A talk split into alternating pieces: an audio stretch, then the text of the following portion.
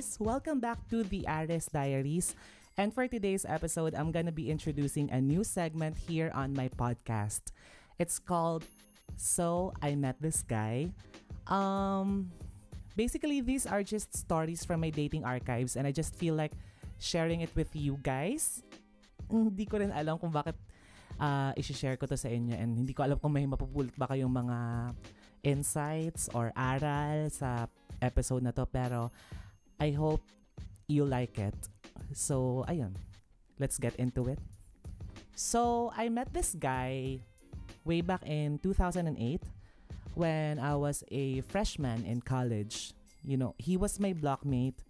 Um, his first name starts with letter A and mine starts with letter B. So, alam niyo na, we were sitmates. Uh, let me describe him for you guys para naman may visual representation naman itong guy na ikinukwento ko sa inyo. He's taller than me. I'm like 5'6 and he was like mga 5'8 or 5'9. You know, something like that. He's singket and maputi. But he's not the typical chinito. Like, hindi naman siya ganun kaputi. And, but he's matangkad and chinito. And hindi naman siya ganun kaputi. Pero, like, parang fair skin, ganun. I mean, you can stay, I mean, you can still say na he's pure Pinoy, but with the Chinito features. Eh, 2008 to. So, yung mga Korean novela that time, diba, nagbo-boom pa lang dito sa Pilipinas. So, alam niyo na, naging crush na ng bayan instantly. Plus, he's the tahimik kind of guy, you know, parang very mysterious. A man of few words, ganyan. Parang hindi siya makabasag pinggan.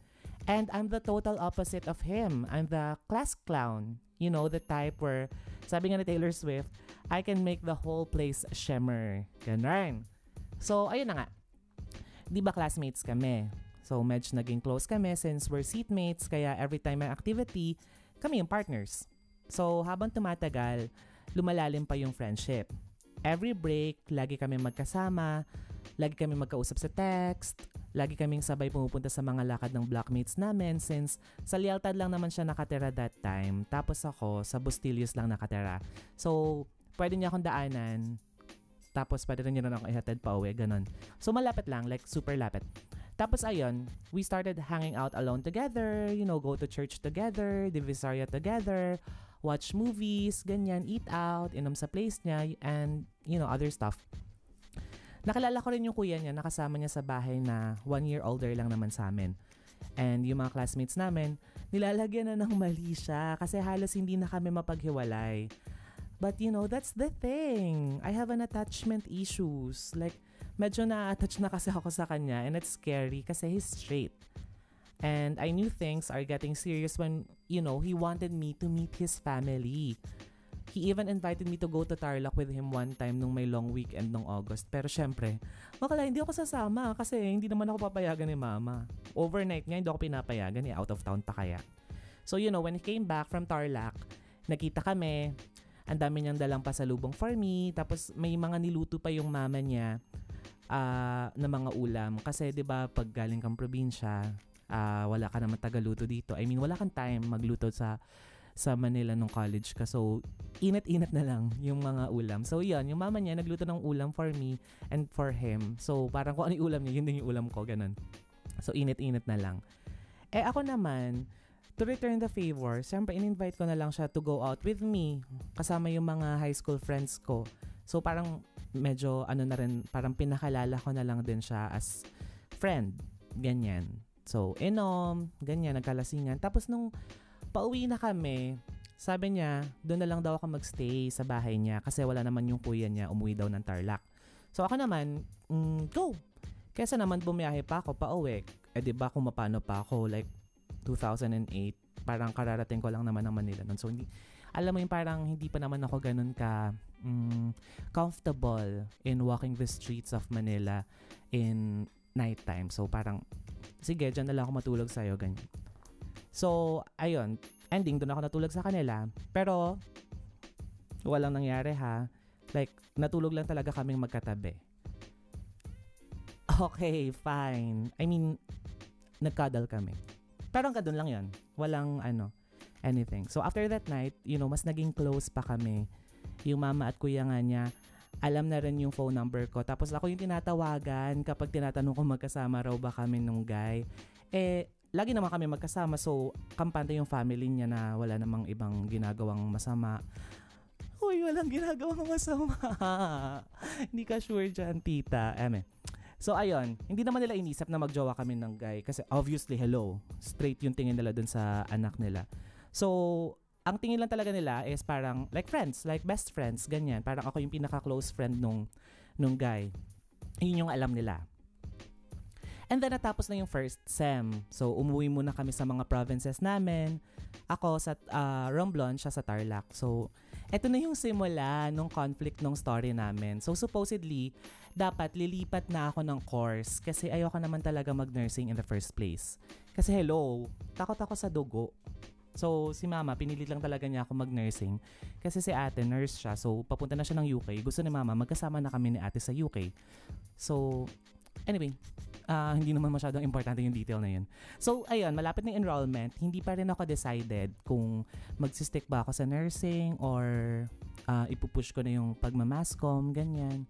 Kasi mass, mass communication talaga yung gusto kong course. So, Si mama, si mama lang. Bakit na bumabalik ako? Ang dami ko explanation. Anyway, so malapit na enrollment, hindi pa rin ako decided, diba? Etong si Guy, nade-delay na rin yung pag-enroll niya because of me. Kasi gusto niya, sabay kami, para blackmates pa rin kaming dalawa.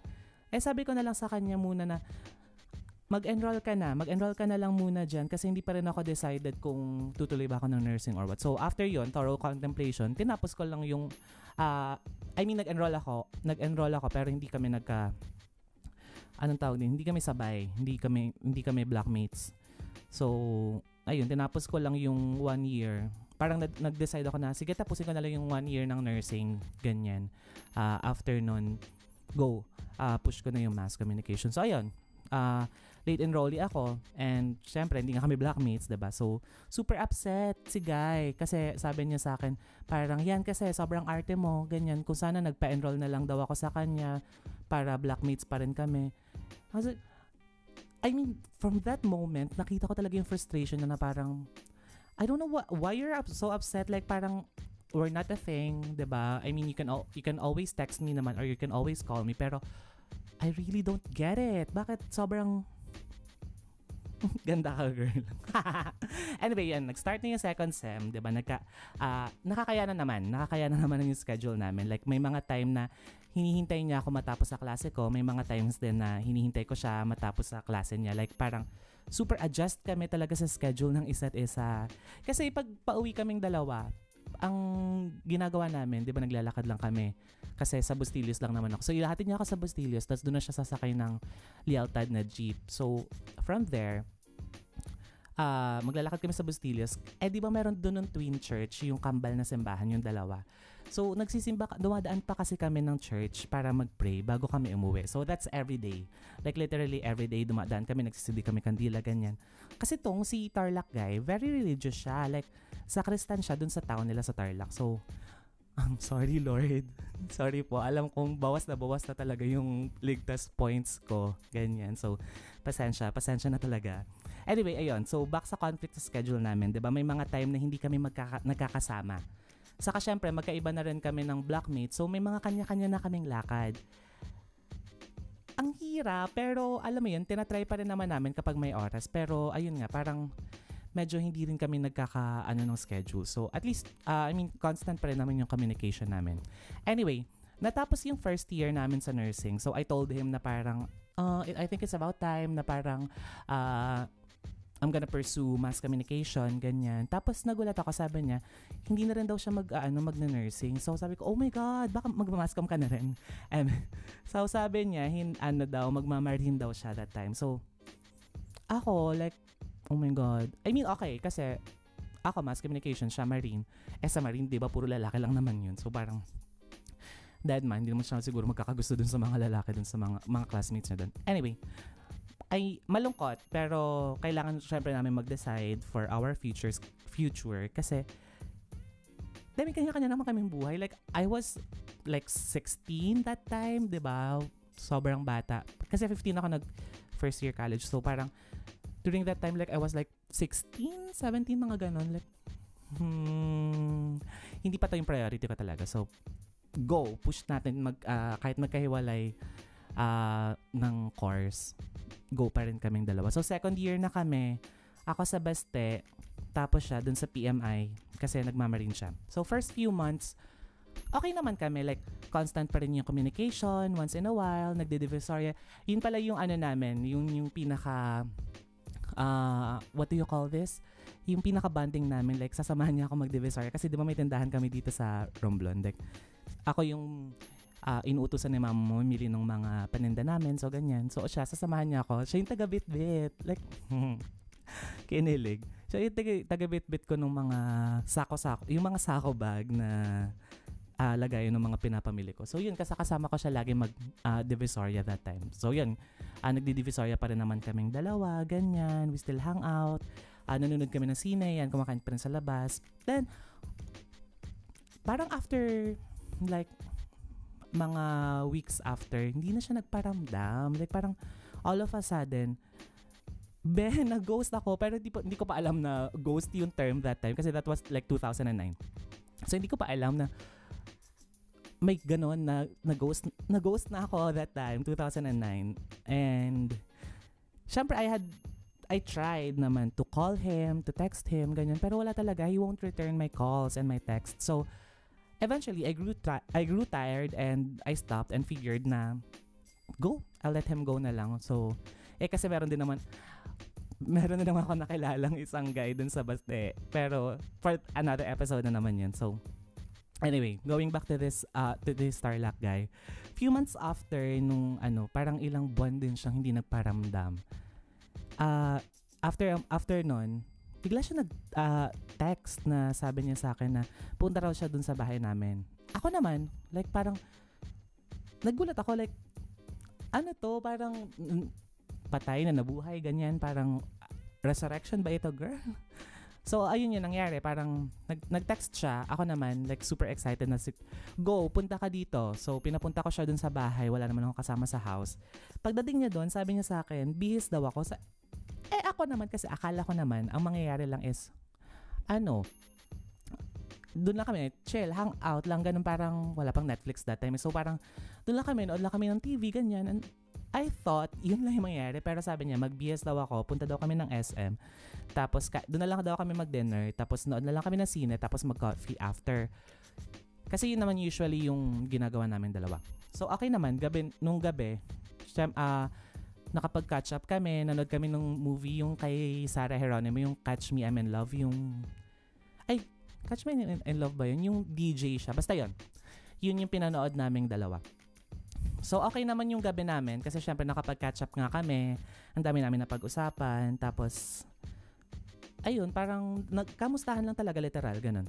Tapos, hinatid na niya ako sa house. So, nasa tapat na kami ng bahay namin. Sabi ko, pasok ka muna. Um, gusto mo tubig, ganyan, or stay ka muna for a little while, ganyan. Then I was trying to win him back. Like, parang I was trying to, you know, um, take things to another level. Kasi syempre, hindi naman namin dinefine yung relationship namin nung ano, nung first year kami. So, nung second year na parang, apa, ano na to eh, parang January na ng second sem ng second year. So, parang, I think it's it's about time na par- ganon. Ganon na yung level ko. So, pinipilit ko siya. Sabi ko sa kanya, ano, pasok ka muna, ganyan, dito ka muna, um, gusto mo coffee. Kahit nag-coffee na kami, te, coffee ulit So, pero sabi niya, hindi daw siya, hindi daw siya pwede pa magstay ng matagal kasi maaga daw yung may training or something sila sa marine ng maaga. So, okay. Parang tinanggap ko na lang na, okay, sige, ganyan, blah. Mm, bago, so, bago siya umalis, nag-confess muna siya sa akin. Like, parang, ando kami sa, ando kami sa labas ng gate ha, labas ng gate ng bahay. So, nag-confess siya, mga 10. Nag-confess si kuya. Sabi niya sa akin, nag, na, nag, may na-develop daw siya na feelings for me nung first year kami. And then, nung lumipat daw siya nung school, kinakantsawan daw siya nung mga classmates niya. Kasi, ako raw yung lagi niyang kausap, ako raw laging ka-text niya, ganyan. Parang wala, wala sila ibang nakikitang uh, girl na kalandian nitong guy. Like, toxic masculinity talaga tong mga to nakakairita. And then may one time daw na may nakakitang classmate niya sa amin hang, na nag-hangout kami together sa DV. Like, di ba niya pwedeng isipin na like parang kapatid ako or talagang genudged na kami nung classmate niya na yun. So, kaya daw siya lumayo. Kaya siya lumayo that time. Tapos may nakalala raw siya na girl and they're together now. And I was like, ano to? An-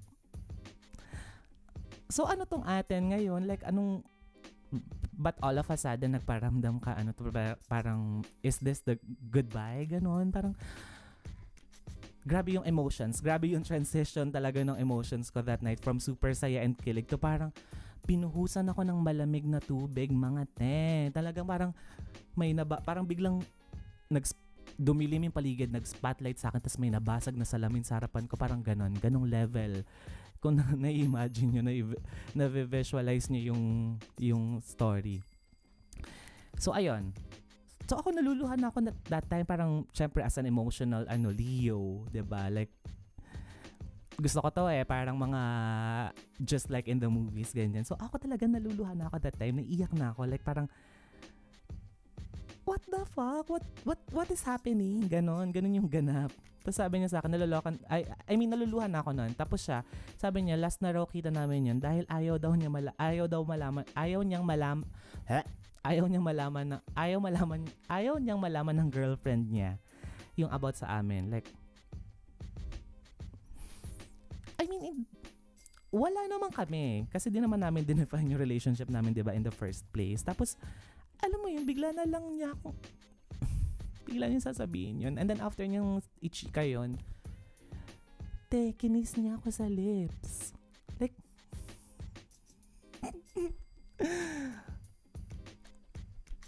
ay, alam mo pag naalala ko pa rin like super speechless pa rin ako kasi syempre doon kami sa labas ng gate may mga marites doon sa paligid ng ano namin na syempre mga nagwawa matatanda nagwawalis sa umaga ganyan pagchichismisa na ako bibili akong kape sa tindahan tapos pagtitinginan ako, parang ganun yung naiisip ko. Tapos, pero kinis niya ako and then after nun, fly na siya sa Japan. Like parang walang nangyari. Ganun. And after nun, wala na. Wala na rin com- communication. Like, hindi ko na rin siya mahanap sa Facebook ngayon. Hindi ko alam kung binlock niya ba ako. Pero never kami naging friends on Facebook. Tapos, ayun, wala na rin akong balita sa kanya. Like, ano, may asawa na ba siya? May ano na ba siya? Kamusta na ba siya? Naging sakristan ba siya? Naging pare ba siya? Kasi sakristan siya dati, diba? Hindi ko alam. Kung natuloy ba siya sa marine? Naging seaman ba siya?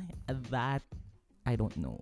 So, ayun. End of story. Hanggang dun lang. Kasi wala na rin namang update. Kasi wala na rin namang nangyari. Hindi na rin naman kami nagkita after nung last naming date and kiss and other stuff. So, ayun. Yun lang naman yung nangyari. And yun lang naman yung point nung podcast na to. Like parang I'm, I'm just gonna be sharing with you yung mga stories from my dating archive. So, kayo, kung ano, kung meron kayong gusto i-share na mga stories from your dating archives, you can message me uh, on Facebook, 'di ba? Uh, sa Tad Network Official, search nyo lang sa Facebook and also you can message me on Instagram, The Aris Diaries, yung personal account. Tapos you can also message yung Atad Network Official din sa IG and pwede kayo mag-email at tadlistaofficial at gmail.com. Ayun. Pero, ayun, sana nagustuhan nyo. Sana nagustuhan nyo yung chika ko about my date, uh, story from my dating archives way, way back. So, marami pa to. Marami pa. Ayoko sabihin na sobrang landi ko, pero alam mo yun, sobrang dami pa nitong mga lalaking dumaan sa buhay ko. And Ayan. Siguro mga ano to, hanggang season 8. Ganon. Ganon kadami. Per episode, siguro mga nasa 20 episodes per season. Hindi, I mean, pero ganon. Marami pa to and I hope meron, na, na-enjoy nyo, na-enjoy nyo makinig. And sana may napulot kayong aral? Hindi ko alam kasi wala rin naman ako napulot na aral doon. Siguro wag na lang kayong jumawa ng straight. Kung bakla kayo, huwag kayong jumawa ng straight. Ganon. Kasi confused yung mga yan. Talagang uh, hindi stable yung mental health nila or yung emotions nila. So, ayun. Anyway, that's it for today, guys. Ang daming chika. I hope you enjoyed today's episode of the Aris Diaries and my new segment, of course. So, I met this guy and ayun. Na, nasabi ko na 'di ba sa inyo na ayun, i-like niyo na lang yung Facebook page ng The Aris Diary ng Tad Network Official. Search niyo lang Tad Network Official, lalabas na yung Tad. Tapos follow me on Instagram at The Aris Diaries and also follow the official face uh, Instagram page of huh? Follow the official Instagram account of The Aris of Tad which is at Tad Network Official and also you can please subscribe naman kayo dito sa Spotify ng The Aris Diaries podcast. Ayan, marami pa kaming i-release na episodes. Ayan. And ayun lang naman. And ayun, thank you so much everyone for listening uh for listening to the Aris Diaries podcast. Lagi nating tandaan, daig ng witty ang pretty. I'll see you again guys on my next episode. Ciao!